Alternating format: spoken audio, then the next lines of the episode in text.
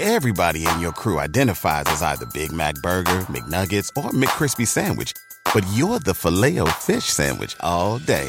That crispy fish, that savory tartar sauce, that melty cheese, that pillowy bun. Yeah, you get it. Every time. And if you love the filet of fish, right now you can catch two of the classics you love for just $6. Limited time only. Price and participation may vary. Cannot be combined with any other offer. Single item at regular price. Ba da ba ba ba. 911, what's your emergency? I can't find Captain Nash and his wife's cruise ship. Tonight, 911 comes to ABC. If we're gonna make it out of here, we gotta work together. Tonight at 9 on ABC, followed by 7 News at 11. She was hired to fix DC's 911 problems. It was the worst I'd ever seen. But instead says she was fired for exposing the failures. The blame belongs in leadership. Now the I team digs into what fueled the mayor's decision. Tonight on 7 News at 5. Hey guys, this is Jackie, Wizard of Floozies Zabrowski, here to let you in on a little secret. This week, on Wednesday, December 11th, in Los Angeles, there's going to be a live Page 7 and Wizard and the Bruiser podcast show at the Regent Theater at 8 p.m. You know you want to come on out. I'll give you a kiss. I just I I can't even start it off with the song because I can't hit her notes unless Sing I was going to do. And a hero lies in you, and a will to carry on. I don't have the lyrics in front of me, Jackie. When a hero comes along with the strength to carry on, and you cast your fears aside, and you know you can survive. And when you feel like hope is gone, Is gone. look inside you and be strong. Be strong. Cause you'll finally see the truth that a hero lies in you.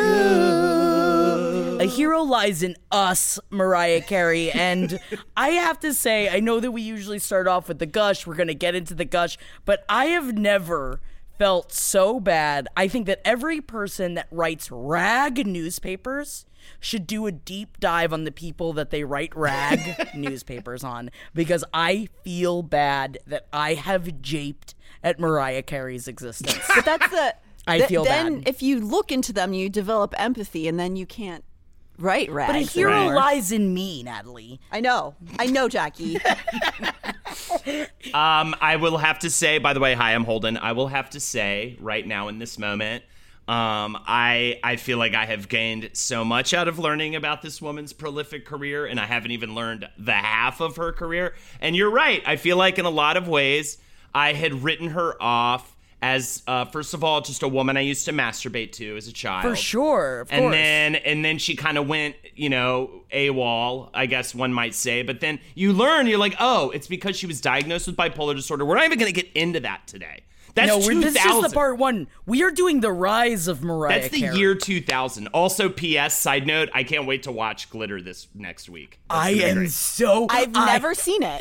Me neither. Oh, Natalie, we should get together. Sorry, Holden. You have to watch it by yourself, and we're gonna watch it this week Okay. because I'm very excited. I can't wait to get into the glitter territory. Can we do a double feature of Glitter and the John, uh, the uh, Limp Bizkit movie? the fanatic? Of course we can. Yes, a thousand percent we can. Yes. I'm oh. very excited. We're gonna have a great. We are gonna have a great week. You're gonna have a very alone week, Holden. Yes. Watching glitter by yourself because today we are just talking about the the rise of Mariah Carey and how she became. Which to me, I was obsessed with Mariah Carey as a child. But like I was saying this to, to this to Natalie earlier, I was obsessed with emotions through butterfly Mariah Carey, which is essentially what we are covering today. Yes. And uh, in her first album, I had never really listened to until looking amazing, this, incredible. which is incredible. I mean, I knew Visions of Love uh, or Vision of Right. Love. Um, Vision of Love, yeah. Uh, uh, and that is such a fucking great pop song.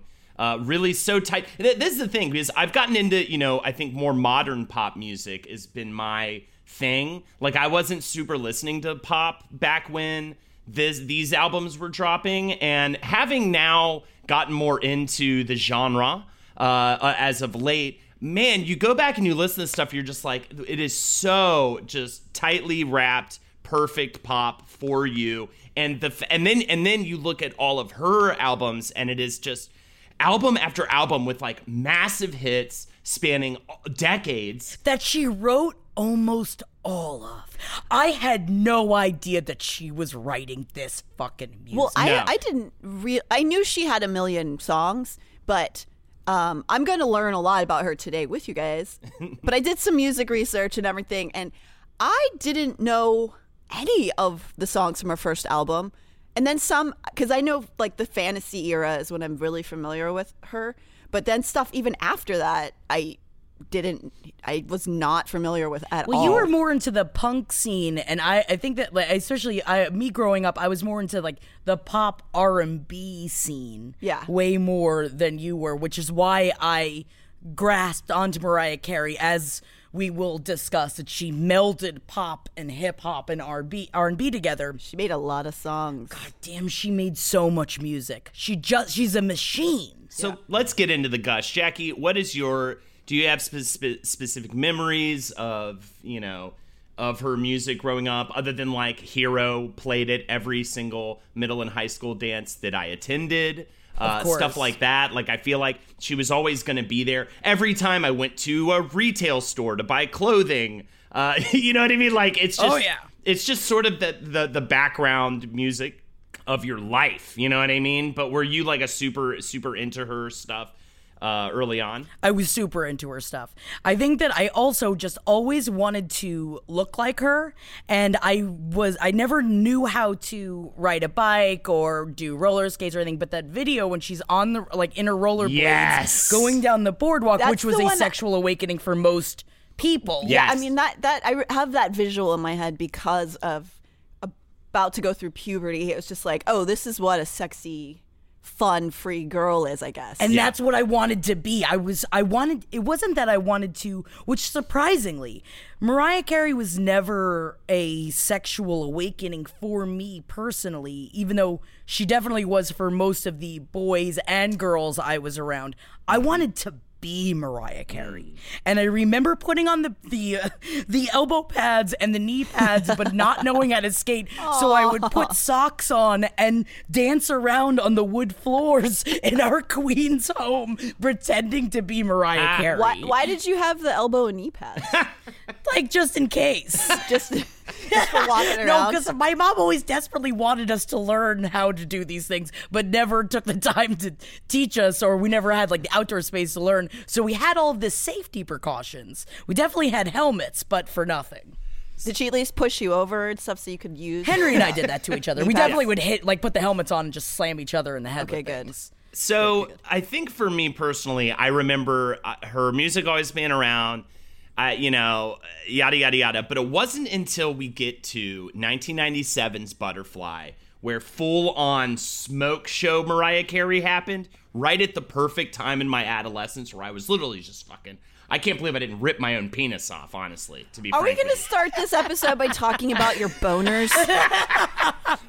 Your Mariah Carey boners. Because, but it's so funny. So back in the day, it was like, wow, it, it was like a magic trick or something. It was like overnight, she's just like she went from being kind of this innocent girl image to this like sexy, you know, uh, totally just like I said, smoke show image. woman. But Oh, looking, doing the research, it makes so much So sense. much sense. And we will talk about what that was for her. That was literally her big fucking middle finger to her own ex-husband and her record label that she was desperately trying to get off of that he was the CEO of. And we will talk that about she could do whatever she wanted to do from then on. yeah. Oh, this is all guffaw. This whole episode, I Mm-hmm. Hope you allowed with us go guffaw. and, and the whole her whole struggle to bring more of a hip hop sound into her music, and they just wanted her to keep pumping out heroes, you know, uh, one after the other. they wanted her to be a ballad writer. yeah, I want to work with Wu Tang Clan. I want to work with these people. These are cool. These are cool artists. ODB. And it's where I also, when I really truly fell in- in love with Mariah Carey, which we will see once, whenever we start talking about the song breakdown, which is a song that she did with Bone Thugs-n-Harmony, and especially in reading how she wrote the song and what she did with Bone Thugs-n-Harmony to meld their sounds together. As a kid, I was just like, do I like hip hop because I never really listened to hip hop, and it's why I started listening to more hip hop. Oh, wow. When I was in like middle school because I loved Bone Thugs-n-Harmony, which was almost like it, it was a, a set like a softer version of hip hop, mm-hmm. especially at the time. It was more an R and B, mm-hmm. and their song breakdown together. I still sing, and I know for a fact I've opened page sevens with it multiple times because it's always stuck in my head. It's such a good song. Hold on, I gotta say, um, you mentioned honey was sort of when you started to get. Sexually, Erections yes, erection for her? For her. I I was looking through the videos and I pulled that one up, and Henry just walked into the room. and was like, "Oh yeah, I started jerking it to this video. I remember that." dude. I'm telling you, I'm, I, and I, I don't want to alienate like by by talking about my masturbations for the millionth time on this show, but at the same time, I bet a ton of guys around Henry and I's age have the same fucking. And this is why, and we've talked about this before, but this is because this was when MTV was our Pornhub. That was Yes. That was it. That's what well, we Well, the had. beginning of that video, she's in full bondage. Yes. With, Oh, like, yeah, I get out. it. Yeah. See, I was too busy looking at Black Hole Sun. That was my rub factory. Black Hole Sun. Black Hole Sun. like, you like when the mouths gaped open? Oh yeah, I was totally into it.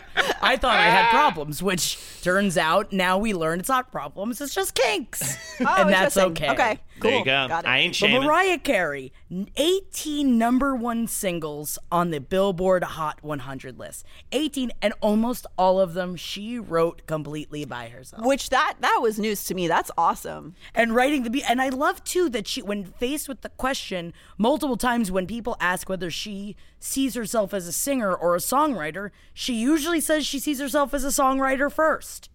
And I think that's fucking cool because she was writing poems which she didn't realize were essentially song lyrics since she was a kid. Yeah. You know, I think it's because it's actually due to the fact that she's such a master of image and branding and all of these other things on top of her songwriting abilities. It's just a testament to how many things, many hats that she wears that we wouldn't even know. Oh, she actually, you know, because her performance skills are so incredible, her ability to just stay relevant and and reinvent her herself it's like uh like you wouldn't even know it and that's just so crazy i think that's where jackie and i and natalie are coming from when it when we come to like having such a grown respect for her uh, through doing this research this week I think it also where my inspiration comes from her now too is that this is a woman that from a young age, no matter what she was going through, she set out an intention for herself from a very young age. She knew from a kid that she was going to be a superstar. And she uh, too much to the I much to the point that she acted like I think a shitty teenager and was definitely gave her mother a lot of shit because even I read multiple times that she had these quotes that when her mother would tell her to clean her room she'd say I don't have to clean my room. I'm going to have a maid someday. And you know what? She did. She does. Yeah I am afraid of her. Oh yes, Yes! her intentions are very strong. She said what she was going to do, and by gum, she did. I did think it. that's maybe why, even in, as a like a tween, before I got into like harder music, that she, I wasn't super into her because she felt like she would squash me. Like I was such a dork. I was. Uh, she was like a bully from my school. I was like, oh no, I can't. I think that's why I was so into her as well. I think that's where I vibed with it. Where it's like I liked her intensity and I liked Yeah. Her power. I, I respect it now. oh yeah, and I definitely was like probably much like Henry, like yeah, w- whatever you want, Mariah. Do you want me to? Do you want me to climb the tallest building for you right now? Do you want me to? Do you want me to rip all my fucking uh, ass hair out one by one? You should do that anyway. Well, I you should do that. it. you should do it anyway. Well, let's get jump into it. Jump into it. Yeah, let's do it. All right, Mariah Carey, born in Huntington, New York, to a father. I know, right? Huntington, yeesh. Getting off to a good start, guys. To a father of African American and Afro Venezuelan descent, and an Irish American mother. And the name Mariah actually came from a song uh, they call The Wind Mariah, which was in the musical Paint Your Wagon. Paint your wagon, they call the wind, Mariah. Interesting. I'm sure that's not how they sang the song. Back when musicals were made to be boring. Seriously though. How dare you? Les Mis is a treasure. Her mother, Patricia, sang in the opera from time to time and was a vocal coach.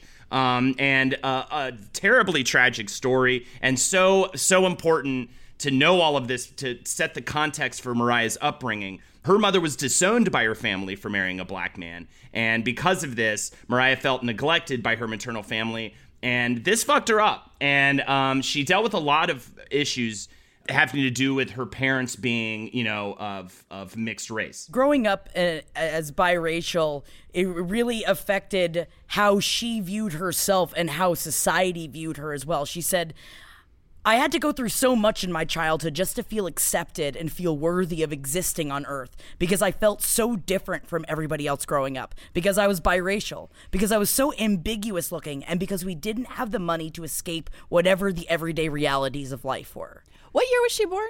Um, Uh, it's it is shady because she lies about her age a lot, Yeah. but it seems that she's born in 1970. Okay. It is very funny though because of many like people are like, I think I know a roundish. yeah. Girl, just embrace it. Come on.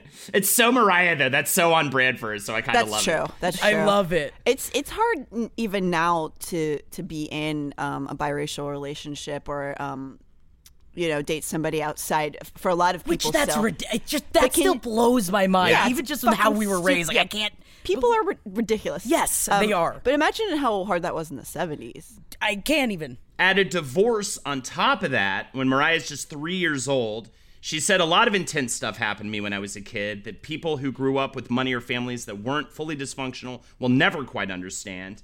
You know, they moved around a lot. Her sister, Allison, uh, which is going to be a big point of discussion, um, especially next episode, moved in with her father while Mariah and her brother Morgan stayed with their mother. Carey said, It's been difficult for me moving around so much, having to grow up by myself. My parents divorced, and I always felt kind of different from everybody else in my neighborhoods.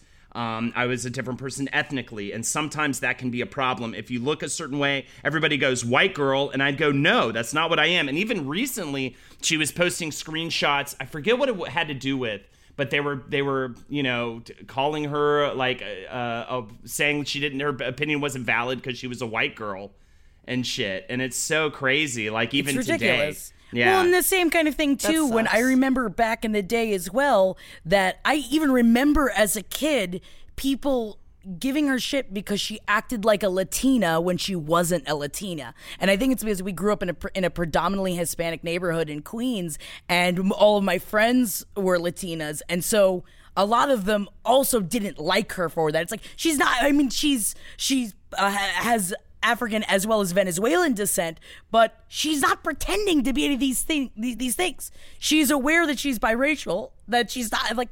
Let her be Mariah, which It's is so- essentially what why I think she created Mariah. Like she is Mimi. Yeah, and it's it's really difficult too with um, people and how much they want to protect their identities, and I get that to an extent that like people do uh, abuse other nationalities and like take from them and appropriate shit. So I get that that's a real thing, but definitely, um, you know, sometimes people aren't trying to do that and then get kind of caught in that crossfire. Yeah, and it's a more complex situation, not based, Yeah. you know. Uh, at four years old, she ends up sneaking uh, the radio under the covers at night to sing as a form of escapism from her day to day life. Uh, and in high school, she ends up uh, doing what Jackie mentioned earlier writing poems and adding melodies to them. And that's around when she starts getting training from her mother, who, of course, has the opera background. Now, her mother actually noticed from when Mariah was a very young age, when her mother was rehearsing for Verdi's Rigoletto for her own New York City opera debut. Her mother told people in 1993 from the time Mariah was a tiny girl, she sang on true pitch. She was able to hear a sound and duplicate it exactly. That's insanely hard to do. It's an A. And so what she said when I she was rehearsing and her mother said, I missed my cue, but Mariah didn't. She sang it in Italian at exactly the right point. She wasn't yet three. How terrified of your child was I, you? oh, that's what we need to talk about, Kevin. Oh. Then it's just like, I don't know what to do with you. You're scary. Yeah. But it's also why I will say, even though we will talk about the downsides of her family, especially her siblings as they grow older, I do like that her family supported what she was doing. Had always lifted her up for the most part, it, even if it wasn't financially, it was emotionally. Lord knows I would have put that kid in an orphanage. Yeah, yeah, yeah. Get rid of it. No, no, no. That or suck out her, uh, suck out her talent, like in The Little Yes. Mermaid. Oh, like cut her, uh, cut her vocal cords. Sure, yeah. Oh my God. Natalie. Um, yeah, so it, it's also around this time she's uh, demonstrating her ability to perform the whistle register, which is the highest register in the human voice. And again, we were talking about um, her career as we as we now know it. But I remember back when like the first album dropped and was gaining popularity, she was mostly known as that singer that had this crazy range that could hit this crazy high whistle note. I didn't know that term before this. Yeah, yeah. I remember her being known as like the pop singer that could hit this really high note, and it was almost not like a. s- It was almost like a circus act. You know what I mean? It's something that Yeah. she was actually taught how to do.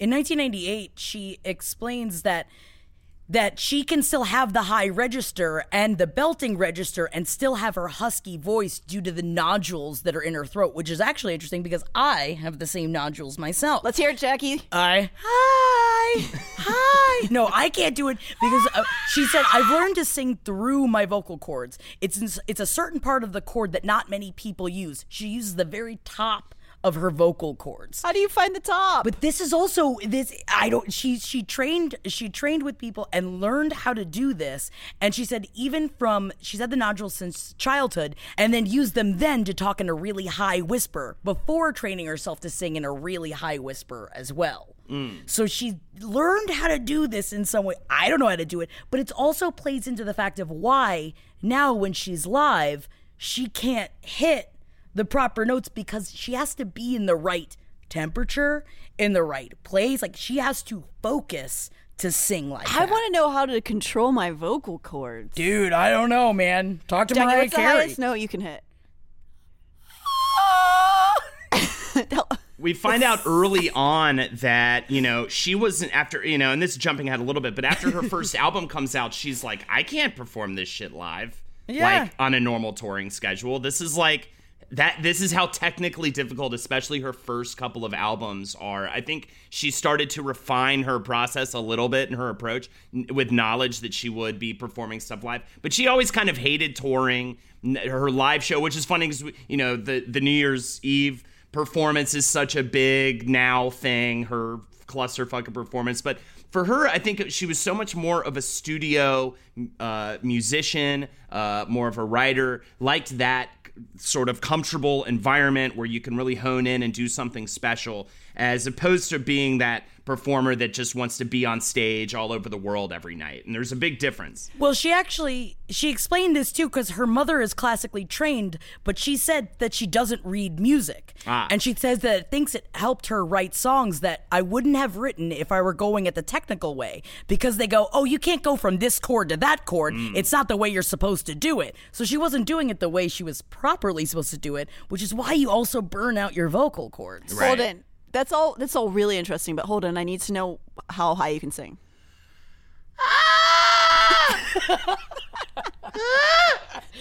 Is that Mariah I don't Carey? know if that's I a think sing or a Mariah song or Carey's just some it. sort of an animal noise. Uh, what I Mariah just did Carey just is then. here. Why? What can you do, Natalie? That's. I think that's almost That might be whistle the highest. register. I might think that's pretty good. I was a soprano. So uh, it's around this time. It's in like late high school. She starts writing songs with a guy named Gavin Christopher, who is an R&B songwriter, singer, and producer that started out with Chaka Khan in a band called Life, and later worked with Herbie Hancock among many others. And with Gavin, she wrote writes her first song, uh, or at least with him, her first song was "Here We Go Round Again." That's when they, they start bringing in another guy named Ben Margulies, and he is going to be a super important figure early on in her career. He he comes in to play keyboard And uh, as Carey puts it, they kept in touch and we just sort of clicked as writers. Margulies said, When we met, she was 17 years old and I was 24. We worked together for a three year period, developing most of the songs on the first album. She had the ability just to hear things in the air and start developing songs out of them. Often I would sit down and start playing something. And from the feel of a chord, she would start singing melody lines and coming up with the concept. It's pretty crazy. This Yeah. is how she writes most of her music. Yes. Is that she finds people that she works with and jives with very well, and then she holds onto them because just from the sound of the keys of someone playing something, she'll start. Not only she'll start singing in the different like pitches or whatever she's got. I don't know what the, the musical term is for it, but immediately starts creating lyrics in her head like a fucking machine. But it's also, this comes back to when I was saying that her siblings at least supported her in some fashion. Her older brother Morgan was so impressed by what she was working on with Gavin Christopher that for her 16th birthday, he paid for sessions in a professional 24 track recording studio Wow. in Manhattan. And that's part of the demo that she is writing at this time that her brother her, her brother who was 10 years older than her paid for her to do that. Good investment. It's a good investment. And at this time, I also think it was funny because uh, everyone in high school called her Mirage because she would never show up to school. yeah. She was very bad at school. Me neither, but I wasn't doing anything to benefit my life. Should I start calling you Mirage? Uh, no, I think Like the that sands meant of that means that I would have had to have, have accomplished something. you have accomplished so much. Yeah, no, go on. All right, ding, ding, ding, ding, ding, ding. If you want to write, start writing music. Ding, ding, ding. Do you want to come up with lyrics? Oh my God, Mirage! I uh, she also at this time she spent in her last two years of high school she did over 500 hours in cosmetology school to have something to fall back on while she was recording these early demos, just in case. Because everyone that was the only other thing that she liked, and all of her teachers said, "Well, you at least." If you apply yourself and it's something you want to be interested in, you excel. And she was really into everything she was learning at cosmetology school, which also plays into the fact that when she finally does get her freedom, she knows exactly how she wants to look. Totally, that would benefit you very much as a Oh, yeah. performer 100%. to know what 100%. like what know aesthetics, know what you want, Yeah. and everything. Mm-hmm. Yeah, Uh, and after high school, she ends up moving into a one bedroom apartment in Manhattan with four other ladies. I would love to talk to those girls, Right. well, women now. I want to hear the stories. I want to hear the stories. I but at the same time, I moved in. I was in a one bedroom with three other people. Oh yeah, I was in in, New York. I was in one of those in Brooklyn as well. Yeah, well. yeah, yeah. And and she did actually say I think she was just so hyper focused at this point in her career that she didn't really party a lot, that she was just had her nose to the ground. One of my favorite facts, I hope this is true. She worked as a waitress in restaurants, generally getting fired after about two weeks. That is so Mariah. I think that, That- it is that- true. That yes. checks out. That She checks out. actually says it in multiple interviews of how she was not good at working in customer service. Oh, man, I would have also loved to have seen that. yes. Oh, she was. That she said that she couldn't be nice to people when she knew she wasn't making enough money. Which I mean, makes that. I love that. That's Yeah, I get- so I mean, I get Mariah. it.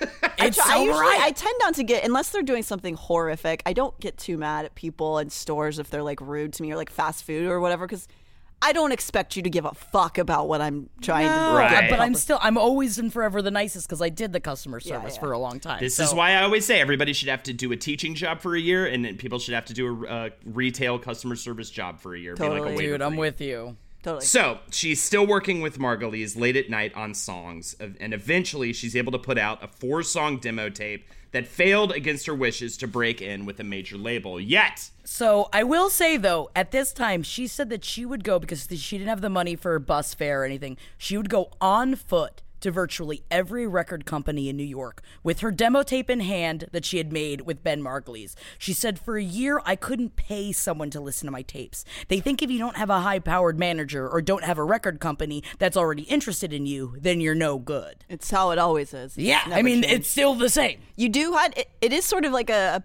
pass the test thing where you're gonna get treated like such garbage. If you really want it, you have to just keep fucking doing it. You keep it. going. yep. And so, at least not long after the demo is produced, Carey does get a gig with Brenda K. Starr as a backup singer who noticed her gift quote gifted voice.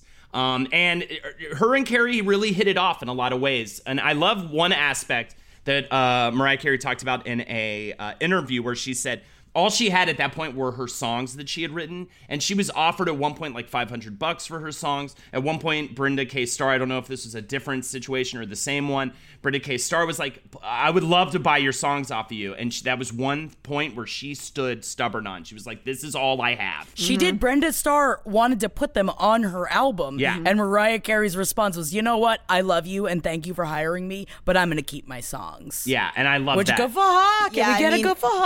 I think that's true for a lot of musicians when they're starting out. They they get kind of run through like pe- they you know people offer them amount of money for their work and then you need the money and you're like okay sure and then you never see profits from something that may be very successful ever again. Well, and this is the manipulation, right? Rejection, rejection, rejection, rejection, rejection. Mm-hmm. So much so that finally one person says, I'll accept you. I will buy all your stuff for the very fine co- price of $500. And because you've been put through the ringer for so long and everyone's told you no so much, it, it's so difficult when you get into that situation. I've been in that situation before where you're like, somebody wants to offer us a situation. It sucks.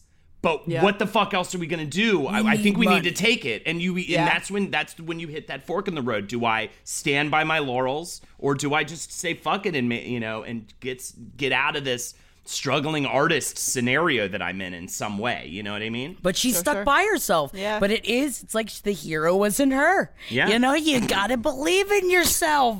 When a hero comes along. Oh my God, I've been listening to so much Mariah.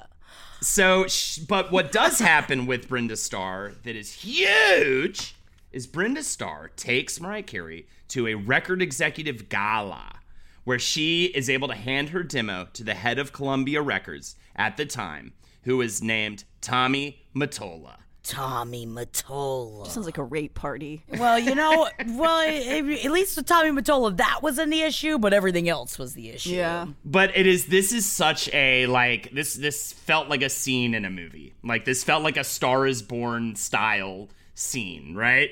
Um, in the sense of Mottola, he listens to it on the way home. He's like, "This is the greatest thing I've ever heard. I've got to get this woman on my record label." And he's like, "Driver, turn around." And Frankie he- Sharp, of Sharp Records. I need to sign you. the driver turns around, they go speed back to the gala, but when he gets there, he just missed her. She just left. And so he ends up, and this is of course back in the day, so he it takes him like two weeks to finally get a hold of Carey, trying to just call around town and whatever. I think gets a hold of her through Brenda Starr and is able to, and then immediately signs her as soon as uh, he he gets he gets her on the phone. See, the thing is that this does sound like a rom com, and in researching more about Tommy Mottola and what was happening with Columbia at the time, the reason why he did that with the demo tape is that Columbia was desperate for a new female pop star, mm-hmm. especially one with an ambiguously ethnic background. Because the thing is that Warner Brothers was rapidly increasing their share of the music market, and Columbia didn't have any young new female pop stars to introduce and make money on because they were going against Whitney Houston, who recorded Yeah. for Arista, and Madonna, who recorded for Sire. So they needed somebody they were going to make money, money off of. So when Mariah was brought into Columbia, so this is great. It's a dream come true, mm-hmm. right? Yeah, this isn't just oh we're we're a big label and we're gonna make your record. This is like we are going to focus We all of our efforts you, on making you the biggest pop star we can possibly make you. And this is it is uh, out of a fairy tale, but that she was designated a priority artist, meaning making her a star was of utmost importance, and a good number of people would lose their job if she didn't succeed. So the campaign created for her was the largest and most expensive the label had undertaken to break an artist since Bruce Springsteen and Born to Run. And at this point, she was 19 years oh, old. Oh, that's too young. Think too young. of that pressure. The pre and I mean she believed in herself. So she knew that she could do this. But then you think so all of a sudden you are thrust into this and you know that you can do this and you know that you're talented and contracts are being thrown at you. You fucking sign them. You, what do you else? I mean, you don't know. They're they're they're made to confuse you. Yes. uh, the, all those contracts. And you, like you just said, the alternate side of that is that yes, they are putting all this in energy and money into you, but you are essentially now their entity. Like your entire life is owned by this company. Everything you do, it, it's back to. I know that someday we'll do Britney Spears, like why Yeah. she shaved her head. Yeah. Every step she takes must she must have permission. Or if she wants to put on mascara, she must have permission. She has to have permission to do anything. Mm-hmm. And so, uh, it, one thing that's nice, she's able to pull in Margulies, her collaborator at that time, which is very huge because I, without him, I don't know if she would have had the album that she had. Uh, and also, Mottola brings in the top producers of the time Rick Wake, who won four Grammy Awards, worked with vocalists like Celine Dion, Whitney Houston, Jessica Simpson, Narada, uh, Michael Walden, who produced music for The Temptations, Aretha Franklin, and Whitney Houston. Everybody worked with Whitney Houston. Rhett Lawrence also fucking. So they're bringing in the best of the best. Yeah, and, and this is when Whitney Houston is the top situation, really. Right. I mean, and Madonna, of course, but um, uh, almost even more so Whitney. Uh, and so Margulies composes with uh, Mariah Carey seven of the 11 songs on the album, and, and all the big ones, too. So, like, you got, you cannot. Uh, deny uh, Margulies in this early part of her career. He really was instrumental, literally and figuratively, in Yes. getting her uh, first album to be the hit that it was. So, uh, what do we got? The song All in Your Mind. Mariah Carey said, I was using my upper register. What happened was at the end of it, I did these vocal flips. When I was doing it, my voice split and went into a harmony. If you hear it, it splits. I was saying, get rid of that, but everyone was saying, no way, we're keeping that. I don't even understand what that means. So, No, so I had to you'll go back hear it. and listen to it. Yeah. It- it's kind of, and I would say go. It's the end of the song, uh, and it's almost like right when the fade out starts, you'll hear it.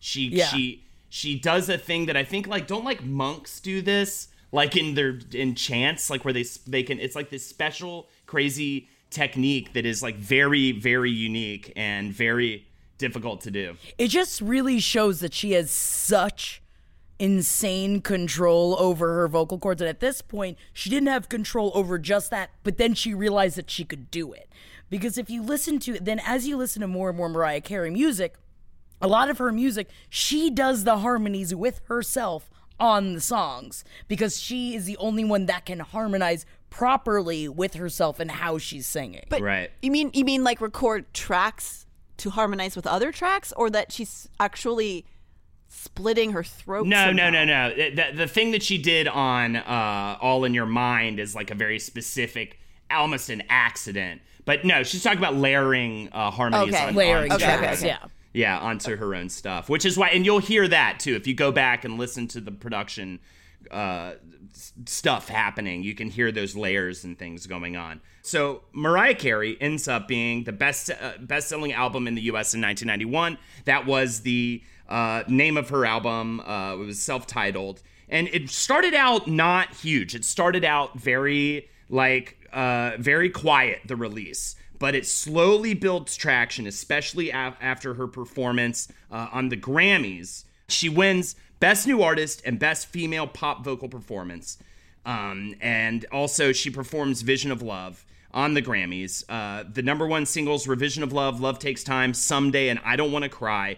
Uh, and it made uh, it actually, she was the first music act since the Jackson Five to have her first four singles hit number one, but still she felt constricted. which is nuts That's in the early '90s, right? 91. correct 91 Okay. The ver- the earliest of the 90s. Uh, but still, she's feeling constrained, like Jackie was just saying. She said, In the early part of my success, I was cloistered. I was like a Rapunzel in a castle kept away from the world, so I didn't get to feel famous. I just felt like, okay, I'll go out there when they tell me it's time to go sing, and then I'll come back here and sit in the house. I think that is being famous. Yeah, I think pretty much. It's like where because also she was uh, uh, owned by them. So where is she gonna go? What is she gonna do? Your whole life is now you sing when we tell you to sing. Yep. The beginning of my career was bleak because I was surrounded by everybody who was so much older than me, and I wasn't really allowed to have fun. The big boys were always in control. So it's with emotions that she begins her process of rebellion.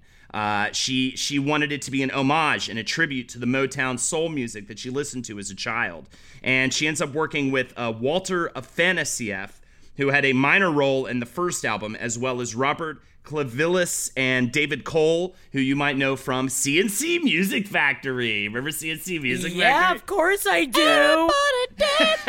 I forgot all about CNC music. That's them, right? Is that not it? I think it is. I think that's their song. Sounds good to me. I know it's one of those. I, if I were if I were like you will die if you get this next question wrong. Did CNC Music Factory make everybody dance now? I would definitely be like, absolutely they did. So yes, yes, they did. Okay. That sounds right. I think that sounds good. So, uh, so working with Afanasieff is another one of those. I don't want to use the word kismet, but I'm gonna say kismet in the same way as meeting Margulies.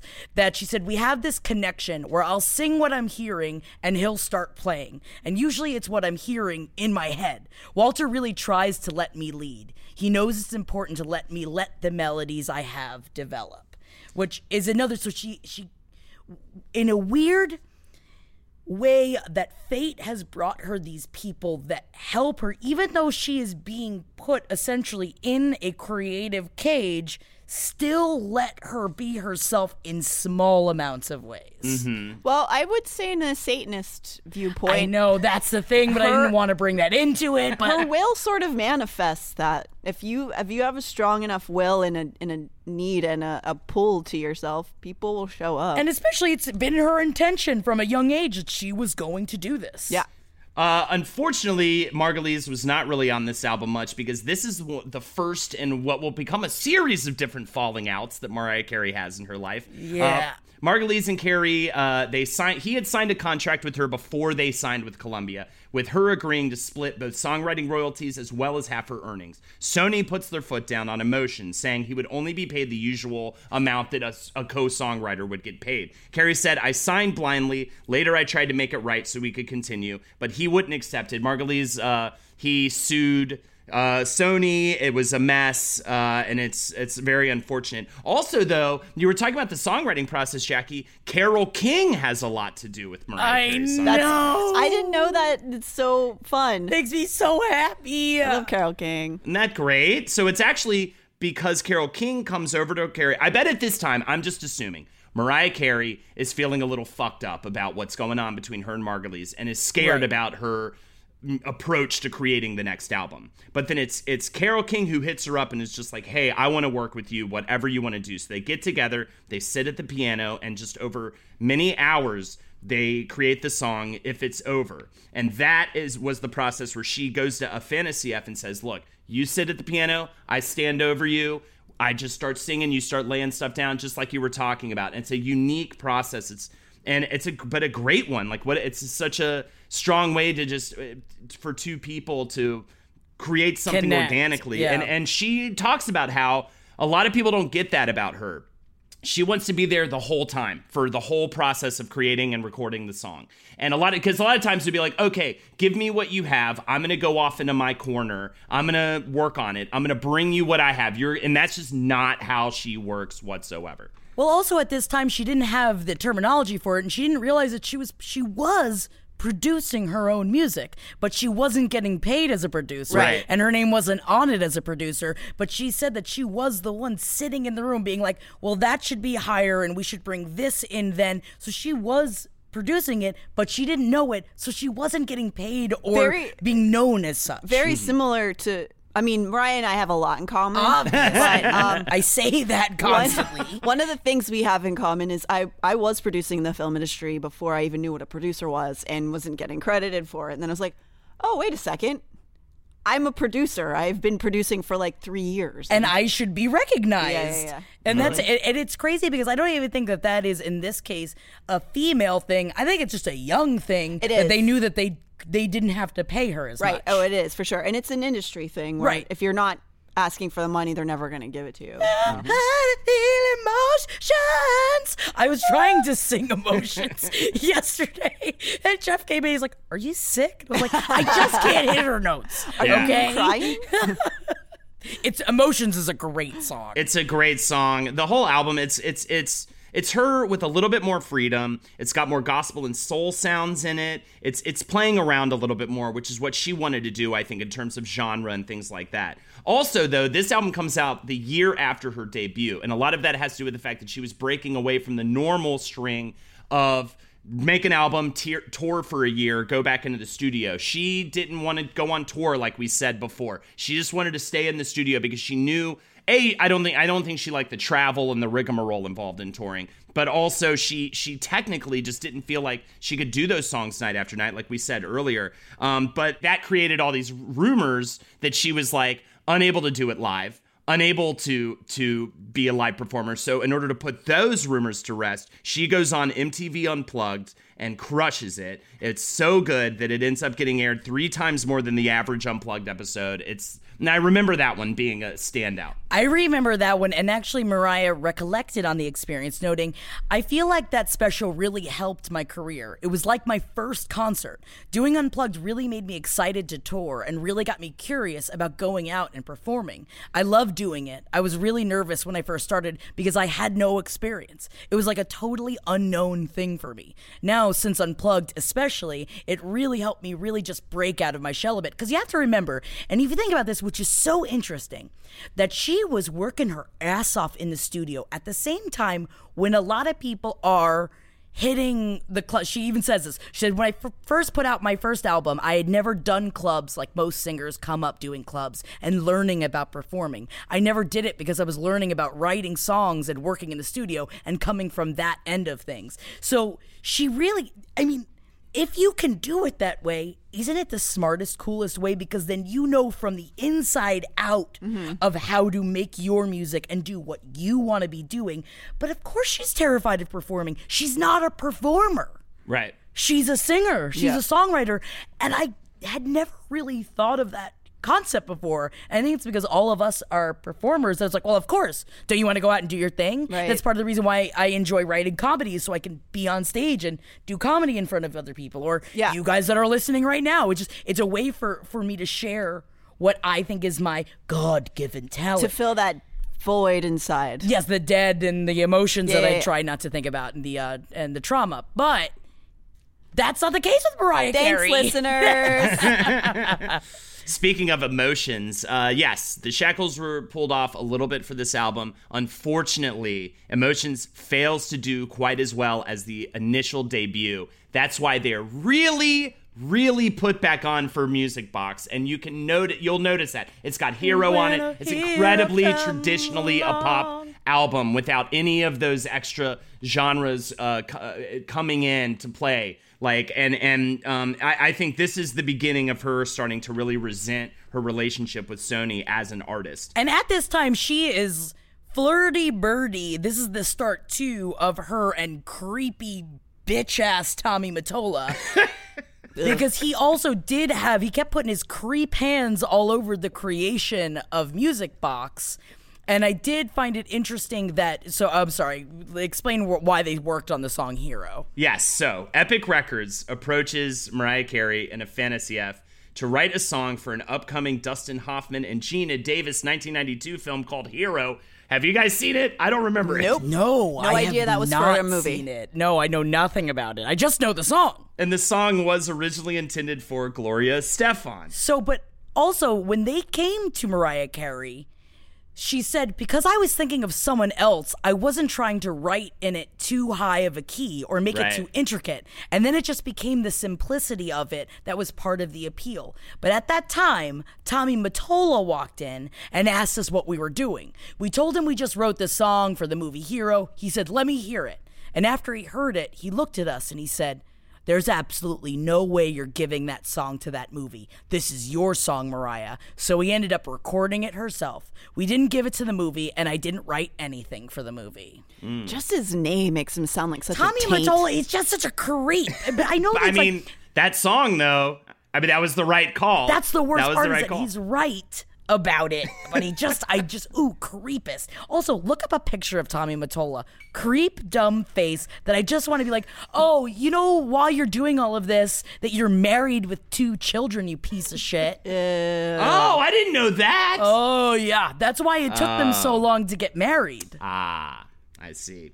Well, she always said about Hero, she always felt it was too schmaltzy for her particular sound until she started receiving letters from around the world saying it's one of those songs that people hear and it actually gives them the will to keep living. And and after getting so many stories from so many different people saying that that song helped them through dark, dark times in their lives. She now it's one of the most performed songs that she has that she does live. She she really stands behind it. But yeah, it was definitely. But again, it was definitely Mottola. It was definitely this is a very much symbolic of her struggle with Columbia. Was like I want to do Motown gospel. I want to bring on all these other sounds. These you know, and honestly, blacker sounds. You know what I mean? And Right. and Mottola being like, no, we need you to be this like whiter thing. Right. They wanted her to be as as like close to white girl next door as she could be. Look at the color of mu- look at the cover of Music Box. It's look at the cover of it. It's, a like whitewashing, and now these things would be ripped apart. But, but this, it wasn't her choice, but she would be ripped apart for it. Well, back then there wasn't any form of social media, so the the industry just put out whatever they it. wanted, Right. and nobody had any say or opinions about it. Yeah. anywhere. And it does get panned. Music Box does get panned by critics for being this very basic collection of pop songs, but the album, of course, becomes one of the best of all time. She What finally, other what other songs are on that? Uh, Hero. You've got uh, Dream Lover, which is, is okay, great. this is this is the one that I'm familiar with, and then like um, fantasy. That's uh, no, Fantasy No, that's not. that's not. next. Honestly, this is not. This is where she started. You know, this is in the jungle of the middle part of her songwriting, but at the same time, the album is still great. Oh yeah, it's. I mean, it's it's silly to even talk to talk about it in any kind of negative sense because it's uh, like I said, one of the best selling of all time. And also the song "Try to Feel Emotion," which you that would was know. okay. And was that closer? Yeah, it's yeah. closer. You've got a great voice, Jackie. I mean, I I ain't no Mariah Carey. We all do know that. So Carey ends up marrying Tommy Mottola in June of 1993. Oh, can we talk about this though for a second? of course. I want to see a picture. of You him. have to look up pictures of their wedding because the ceremony was modeled after Princess Diana and Princess Char- Prince Of Charles. course it was. And Yes. it's over the top. But she quote Mar- uh, Mariah Carey says quote Yeah, everybody talks about that, but no one saw me on the honeymoon running down the beach, miserable, crying, and alone. Wow. So Mottola was 20 years her senior, and I, like I said, was married with two children when they met. And he said that pursuing a romance with his ingenue was absolutely wrong and, inappro- and inappropriate. He said this later on. Wow, And quote, that's so brave of him. if it seemed like I was controlling, I apologize. Was I Oh. Yes. But that was also part of the reason for her success. I want to fuck him now. Go fuck yourself, dude. Go fuck yourself. If it seemed like I was controlling, she said, even though I owned that house, the only thing I felt like I owned was my pocketbook. Tommy didn't even know why I always had my bag with me, but in my mind, I thought, if something jumps off, I'm ready. I lived like that for a long time. I used to wish, hope, and dream that someone would kidnap me. How old was she at that point when This they got is married? When she's like in her early 20s. Yuck. That's ins- that's and insane. It was she wasn't allowed to leave the house without permission. She does openly say that it did strengthen her, but it wounded her. When you have to control your own emotions constantly and be aware of every move you make and pretty much ask permission to exist, it affects your life. At one of the heights of your career. Of career, her too. career. like at the most powerful. This isn't like pre what you know what I mean? It's so insane how that, that could only happen because it was like the head of her label. Of course. You know? Of course. And then this But there also is the power the the power balance of him being much older and her really not knowing how to be an adult yet and not really knowing what, what was appropriate and what wasn't. She lost her virginity to him. Yeah, I mean- and she, and that's why, and actually, also in all of this research that we've been doing, I had make, I had made jokes, and I apologize. I made jokes on page seven when she had said that you could count, uh, like at this point, like right after the divorce, said you could count on, you know, I think now she what is that, six people that she slept with in her life. And she, there was a lot of quotes about her with her relationship with Tommy Mottola that she is very openly not. You can be a sexual person Of and not be into fucking. Absolutely. And she is one of those people. She, losing her virginity to a man like that, that sex was not an enjoyable experience for her. Who's this? Why? Uh. it depends on the time of day. I think that I think that she. I don't think she's lying. I think that is something that she's kept close to the chest, and that how dare I judge her because she dresses now, especially she dresses the way that she does, and she holds herself the way that she's a diva and she's a superstar. I just assumed that she was fucking all the time because. If I was a diva, I probably would be. Right. But why am I? I shouldn't say that about someone else. Jackie, you're a fucking beehole. I'm a beehole, and I apologize. No, you're not a beehole. She's a bit of a beehole. I'm a bit of a beehole, but now she won't. She definitely, uh, Mariah Carey does not have complete control over her music before this, and now definitely not until they get divorced in 1998. But she still is able to slip shit past the goal. And in fact, one of the because we're now let's get into Merry Christmas. This is at a time when now it's like every artist has their Christmas album. You know, even Ariana Grande, has her "Fuck Fuck Me, It's Christmas." I can't right? wait to talk about Fuck the fuck me, me, it's it's Christmas. Christmas. Yeah, it's rough. And and so like, but but uh, and this is a quote from Afanasieff. Uh, back then, you didn't have a lot of artists with Christmas albums. It wasn't a known science at all back then, and there was nobody who did new big Christmas songs. This is now 1994. Carey said, I'm a very festive person. I love the holidays. I've sung Christmas songs since I was a little girl. I used to go Christmas caroling. When it came to the album, we had to have a nice balance between standard Christian hymns and fun songs. It was definitely a priority for me to write at least a few new songs. But for the most part, people really want to hear the standards at Christmas time, no matter how good a new song is. I do like that she was uh, originally, when they came to her about even just writing new music and doing this album, she thought it was too early in her career to do a Christmas album. Mm. And she didn't understand why it was being suggested to her. And she was openly against it. Oh, but okay. they forced her to do it anyway. I did not know that. Thank you, Yeah. Jackie, for They forced for- her to do it anyway. So it sounded like that was something she was really enthusiastic about doing. Well, I will say, they fucking wrote "All I Want for Christmas Is You" in 15 minutes. It is, which is insane. 15 minutes. Isn't that wild that like the things in your career that you've put the least amount of effort into sometimes like pay the best? It's- out? Yes. and then you'll work on projects for five years and nobody gives a flying fuck about it. Mm-hmm. Right. Not, I, I'm not speaking from personal experience. and, and honestly, songwriters talk about this all the time. I've even had some experiences with this where, like, it's just like that a lot when it comes to the creative songwriting process. Like, that you will slave over a song for weeks and months and even have to bail on it at the end of the day. Mm-hmm. And then Oh, yeah. other ones will just hit you. I'll just be in the shower and some of the mo- our most memorable songs from my band are like happen in, you know, literally five minutes. And Yeah. it's it's frustrating. Like you're like, why is it like this? But it's it's very much a part of the creative process, especially for songwriters. So it's it's the middle of the summer. Mariah Carey de- decorates her entire home with all things Christmas to get into the spirit. And she does love Christmas too. Yes. What I do love, and it's someone that she there in a lot of the interviews, she talks about how she never had good Christmases as a kid. Her mom was always into Christmas, her dad was not, and they never had any money. But now it's essentially like what we are doing with our family. It's taking back Christmas, Right. Where eh, where you have there's a lot of bad memories about Christmas, and you always like for years I was like fuck Christmas, I hate Christmas, but then you take it back Yeah, for back yourself Jesus. and for your family for Take it back, back from from Jesus, Jesus. and it's more about have a cocktail and have a Uh-huh. smile Yep. and put a fucking Santa hat on. Yeah. because it's great, and I like that Mariah Carey really embraces this Mm-hmm. now because now she's essentially what is referred to as the Queen of Christmas. well, I will say that song really does make me feel festive. It's a fucking Yes. great song. It is. It's It a is fun great. song.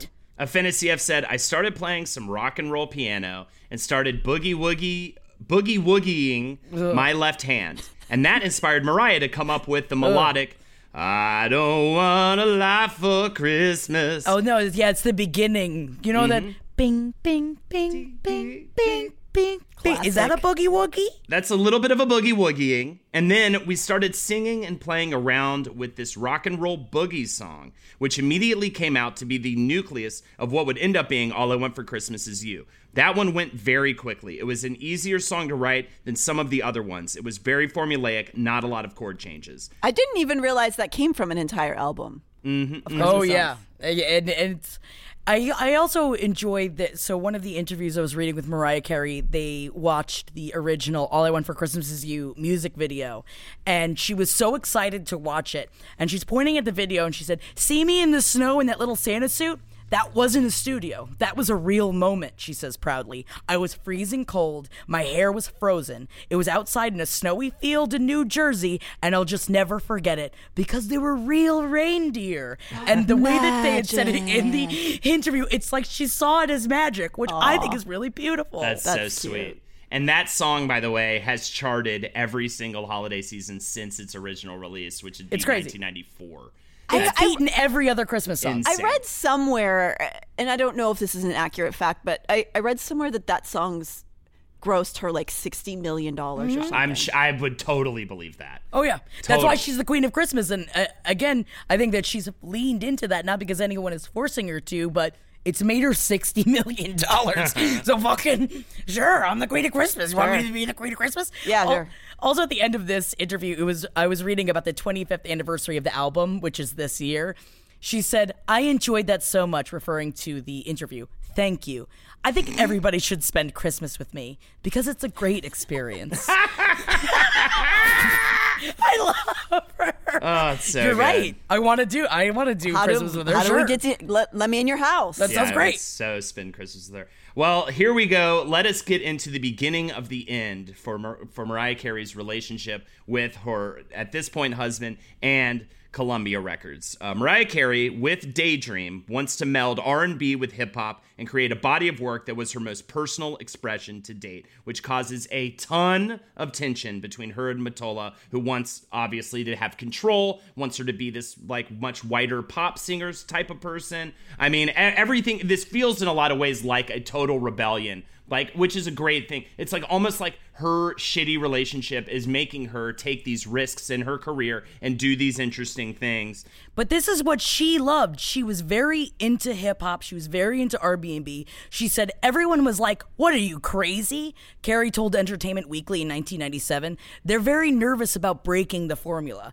It works to have me sing a ballad on stage in a long dress with my hair up." And Puffy, who couldn't believe it either, he said it bugged him out the fact that she wanted to use her girl next door looks to amiably present hip hop to quote white America. Which it did. I mean, it worked on It you. It did. It did it for. I mean, It completely. did it. And she wanted to go against what she saw as Madonna exploiting hip hop for her own benefit. Right. And she Ah. wanted to embrace the world of hip hop and meld it with pop music. Yeah. Which also paid off because the first single, Fantasy, debuted at number one, making Mariah Carey the first female artist and just the second performer ever to debut at number one. And she ends up doing a remix of that song with Old Dirty Bastard from Wu Tang Clan. She gets a lot of flack from that uh, for that from Columbia. She uh, writes "One Sweet Day" with Boyz II Men. That song is fucking That amazing. video, that video too, always stuck with me So because it's good. just raw footage of Yep. them performing, and, and actually watching it makes you respect and appreciate their vocals even more because you're like watching them sing these insane harmonies. You're just like, holy shit, that's real people. That video only came from the fact that they knew that because of their schedules, they were not going to be able to record a music video together in the future. So they said, "Fuck it, we'll just put cameras in the studio and just get that." It was so effective It's for so that song. good. And apparently, Yeah. and One Sweet Day, the collaboration with Boyz II Men, also debuted at number one and remained lodged at the top of the charts for a record 16 weeks. And that was up until this year when Old Town Road beat the record. Wow, Up yeah. until Crazy. this fucking year from 1995. Uh, she br- she brings in Jermaine Dupri for the song "Always Be My Baby," which is such a good fucking song. Such a- oh, this whole album, my God. and that that relationship that's the beginning of a beautiful friendship between the two of them they collaborate on a bunch of stuff in the future she was actually a big fan of the song jump by Kris Kross everybody jump jump jump jump jump, And Mad Dad Omega. and Dupri co-wrote that, so uh, she brought him in. Um, and she ends up uh, the album drops. She goes on her second tour with a sold-out Madison Square Garden show that was filmed and released. She goes and does shows in Japan, select uh, European countries, and during this tour, she's already working on songs for her next album. Uh, th- this album becomes her best-selling to date. Uh, it goes certified diamond. And it gets nominated for six different Grammy Awards. It doesn't win, however, a single one. And This, is such a good. It's so good. It's so, and I re I, when you told me about this, Holden, I looked it up and I remember specifically when this happened. six nominations, and we're talking Mariah Carey, all right? She goes in there, does not win a single award, and ends up just hating the Grammys because of it. She said, Because you can watch as each one she loses, as she's getting more and more. I think the word is non-surplussed. uh, she said, "What can you do? Let me put it this way: I will never be disappointed again. After sitting that through that whole show and not winning once, I can so far handle anything." Good for her. She will not be disappointed again. she performs uh, one sweet day on that terrifying. show, and despite them, she does not perform a single other time again until tw 2006, when she is nominated for eight awards for the Emancipation of Mimi, and she will win three awards during that Grammy. So she literally banned their asses. You cannot get on her bad side. Yeah. No, man, no. That's a decade. Never. She didn't perform again at the Grammys for a decade. Don't fuck with her, Kafa. Don't fuck with her. Kafa. Mm-hmm. And of course, for Daydream, she herself, which by the way, again, mad fucking props, she directed that rollerblading video. She Fantasy. directed it while being almost the only. It's just. That's the one that stuck with me as a Yeah. kid. That Oh, video. It was her I want to be. I want. I. You know what? I take it back. I still want to be Mariah Carey.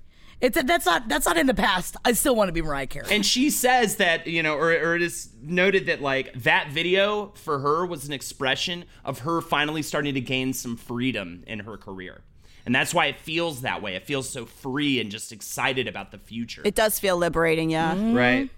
Um, so, anyways, yeah, that is gonna be uh motherfucking daydream, but now we move into butterfly. And then she also did, Mariah Carey herself did say that she pronounced her sexual blossoming, the beginning of it, with Daydream. Yes. And then, and with Butterfly is when she really finds that she says, I'm sexual, says Butterfly. Oh, Yes. butterflies but are that's pussy. not all that I am. Oh, it's not her pussy. It's not all that she is. She's bigger than that. She said she's more broadly attempted to present Mariah as a multi-dimensional human fucking being. She's not just a sexual human.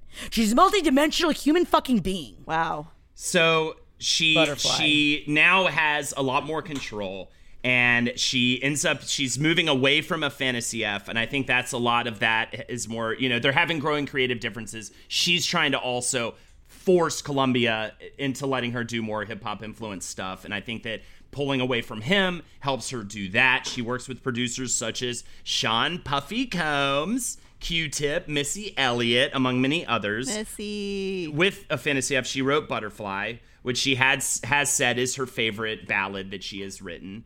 Um, and her and Mottola during these recording sessions separate, uh, which uh, of course further leads to her feeling of independence, getting away from from him. But this is also a time when this separation is being widely reported about in the press. There's all these shitty rumors that all these male producers she's working with that she's banging the banging them. Yeah, that's what they're saying, but it's all It's al- lies. I mean, it's always that way. It's- Right.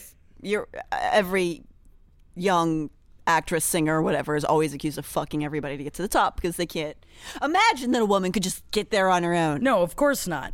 And but it took the entirety of Mariah Carey's early career to break out of the original contracts that she signed.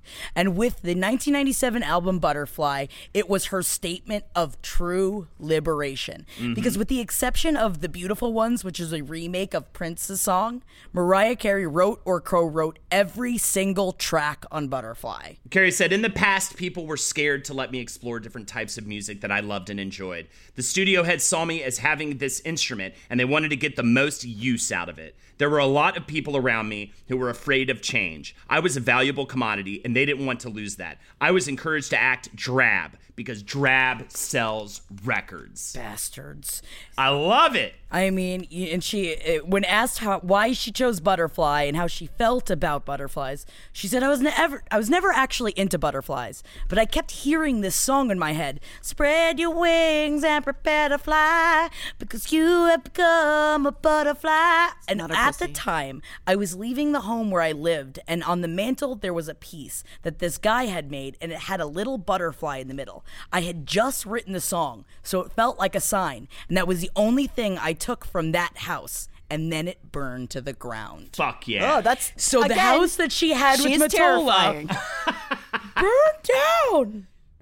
And I am not, of course, saying anything, uh, obviously. And no, honestly, I didn't even see anything that said anything, but it is interesting. It is interesting. It's the only thing she took from the house, and then uh, the house burned down. That's her will. well, I, I, she's, I'm saying it. She's a strong witch. Oh, yeah. She Oh, for hated this motherfucker. sure. Yeah. she really hated this motherfucker. So, also on Butterfly is a song called Breakdown. Jackie, take it away. Break, break down. Instead of breaking me out, down. It's one of my favorite songs. Please, please listen to it. Uh, she does it with Krayzie Bones from Bone Thugs-n-Harmony, and Mariah Carey actually says herself, Breakdown is one of her favorite songs. She said, just the layering of the vocals and working with particularly Krayzie Bone, his style, his flow, just his cadence, I was so inspired by them. I wrote my part, and then they came in and did their part, and we put it together, but I never would have been able to have that experimental time on an album before that. So Krayzie Bone himself, so all of this just really, it truly delights me. So Krayzie Bone from Bone Thugs-n-Harmony says, We got to the studio, and you know how people say they laid it out on a silver platter? She literally had a silver platter with Hennessy and marijuana for us. So we were like, ah, shit, ah, man, Mariah's cool as hell. They indulged in so much that they passed out. And when Mariah came back in, she asked their manager, Is this normal? And he was like, Yeah, yeah, yeah, they'll wake up in a minute. Trust me. So he came in and woke us up, and we woke right up. She played the beat for us, and as soon as she played it, we were like, oh, this is our lane right here. This is perfect for us. We were shocked that she had so much knowledge of who we were. She was like, I had to meet the guys who were blocking me on the charts. She was very laid back and like one of the homies. But what I like is that this is where she really introduced the idea that before Breakdown, which is one of the finest songs I think that she's ever made, You'd never heard a singer flow like Mariah does when she mimics the staccato vocal style of Bone Thugs-n-Harmony, whose Krayzie Bone and Wishbone guest on the track, not merely singing over a hip hop beat the way most people fused hip hop and R&B in that era. Mariah delivered a more melodic version of Bone Thugs' sing-song delivery, sometimes in double time. So this not only made her step up in the pop world, but it also gained her insane respect in the hip hop and the R&B world, which that's awesome. She made that. Mm-hmm. Isn't that insane? and it's because of that. I mean, you know, and, and we'll get into Rainbow next uh, in the next episode. But you know, th- all of a sudden now we've got Snoop Dogg in the mix, we've got Jay Z in the mix, we've got major, major entities of, in hip hop at that time, and even now. Uh, collaborating with her. So obviously, this was such a huge step forward in her career, much to the chagrin of Columbia Records. Ah, take your fucking wings and prepare to fly. you and me come a butterfly. and that is what's going to call it for this episode. We will get into her uh, uh, exodus from Columbia, her reinvention of herself, her crazy, uh, wild li- ride in her later years with mental Glitter, health issues, baby. with her sister. Uh, we didn't even yeah get into any of that stuff. So her we will next be couple of marriages, her children, how she truly became the queen of Christmas. It's I'm looking forward to this section. it's I mean this is it is this is the inspirational part of it, and next week is the man Mariah, you so crazy. All right. Well, thanks so much for joining us, and uh, hey, we'll talk to you next week. we'll talk to you next week. Bye. Bye. Bye. This show is made possible by listeners like you. Thanks to our ad sponsors, you can support our shows by supporting them. For more shows like the one you just listened to, go to lastpodcastnetwork.com.